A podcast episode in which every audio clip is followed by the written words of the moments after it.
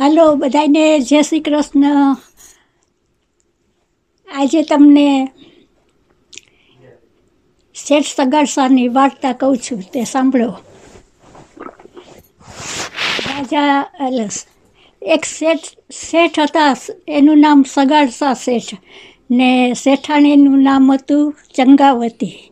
એને એક પુત્ર હતો. એનું નામ ચેલૈયો હતું.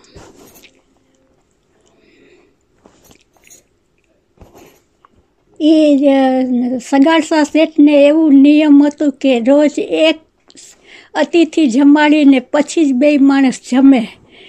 તો ભગવાનને કસોટી કરવાનું મન થયું કે સાત દિવસ સુધી અનરાધાર વરસાદ આવ્યો એટલે કોઈ અતિથિ ન મળ્યો. એટલે સાત દિવસના ઉપવાસ થયા ને આઠમે દિવસે સૂર્યનારાયણ દેખાણા અને વરસાદ બંધ થયો.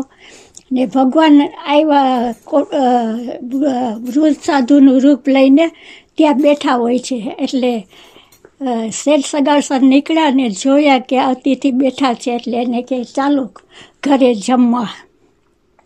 તો કે કે હું કાંઈ હાલી ચાલી શકતો નથી મારાથી હલાતું નથી, એમાં હું કેવી રીતે તાર ઘરે આવું?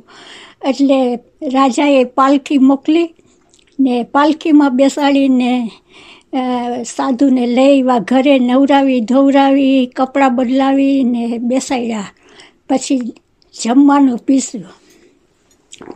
તો કે કે હું આ ભોજન નથી ખાતો. અમે જંગલના જોગી કે, હું તો માંસ ખાઉં છું એ કે. એટલે હવે અતિથિને હવે કાંઈ કહેવાય તો નહીં, એટલે છાના માના માંસ લઈ આવીને એની રસોઈ કરી એ જમાડી તો એ કે હું આ માંસ નથી ખાતો. તો કે કે તો શું? તો શું ખાવ છો? એ કે કે હું કુંબળા બાળકનું માંસ ખાઉં છું એ કે.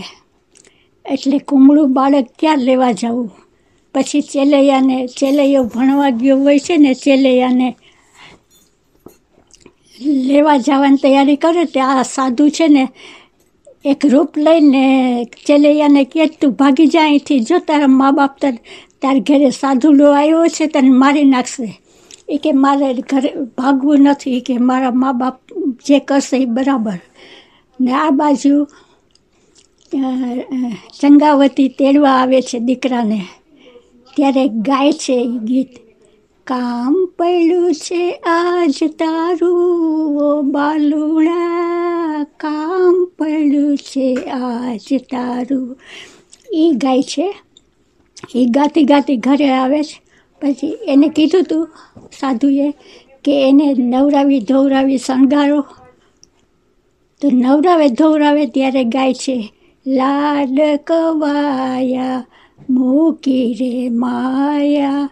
તને આજ શણગારું. એ ગાયો પૂરું થયું. પછી કે કે, આને ખાણડિયામાં આને પછી બાપે છે તે એનું લોક ધરથી માથું જુદું કરી નાખ્યું ને ખાયણી દસ્તામાં ખાંડે છે કે એક પણ આંખમાં આંસુ ન આવવું જોઈએ સાધુ કે. એટલે બે જણા ને હાલલું ગાવું કે એને એટલે બે જણા ગાય છે, ખાણતા ખાણતા, કે તારી મારી ચાખડીના ચડનાર કુંવર, ચેલૈયા રે, હે ચલૈયા ખમા તને ખમા તને એટલે બે બે ગાય છે ને પછી છેલ્લે કે એવી તારે હાલરડે પડી છે હડતાલ કુંવર. ચેલૈયા રે એ ચેલૈયા ખમાતને. એવી પુત્ર વિના જુરે છે માય રે ચેલૈયા રે એ ચેલૈયા ખમાતને, ખમા. પછી એનું ભોજન કરી રસોઈ કરીને પીરસે તો કે હવે તમારો બીજો બાળક હોય તો એને મારી સાથે જમવા બેસાડો. તો શેઠ કે કે બીજો બાળક તો નથી, આ એક જ હતો. તો તો કે હું નહીં જમું એ કે. એટલે સંગાવતીએ કીધું કે ખમો ગુરુદેવ ખમો એ કે, મારા મારા પેટમાં પાંચ માસનો ઓધાન છે. કયો તો છરી લઈને બતાવવું એ કે તમને. એમ કરીને છરી લઈને પેટ ઉપર મારવા જાય છે, ત્યાં સાધુએ હાથ ઝાલી લીધા. ખમા તમને કે, ઘણી ખમા.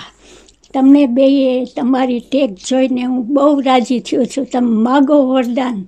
તો કે માગવાનું બીજું શું? તમારા દર્શન ને તમારી ભક્તિ અમારે બીજું કાંઈ જોતું નથી. પણ એક વસ્તુ કહું શેઠ કે કે આવી કસોટી અમારી કરીને એવી કોઈની નહીં કરતા. પછી ભગવાન એને કહ્યું તથાસ્તુ એ કે કુંવર તો આડ્યો રમે છે બારે. ચેલૈયા, અહીંયા આવ અહીંયા આવ. ચેલૈયાને બોલાવ્યો અંદર.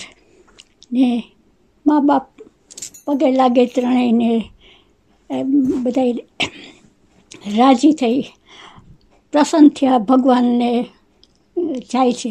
પણ આ વસ્તુ એવી છે કે ભગવાન ગમે એટલી આખરી કસોટી કરે, એને ભગવાન ભગવાન તો અંતર્યામી છે, એ જાણે છે કે મારા ભક્ત તો આમાંથી કસોટીમાંથી પાર થવાના છે.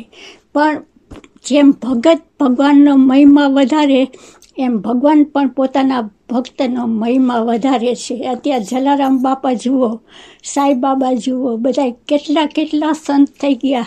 એ બધાને યાદ કરીએ છીએ ને આપણે અત્યારે મીરાબાઈ, નરસિંહ મહેતા સબરી માતા બધાને આપણે યાદ કરીએ છીએ. ચાલો આ વાર્તા પૂરી થઈ હવે તમને બીજી વાર્તા કહું છું.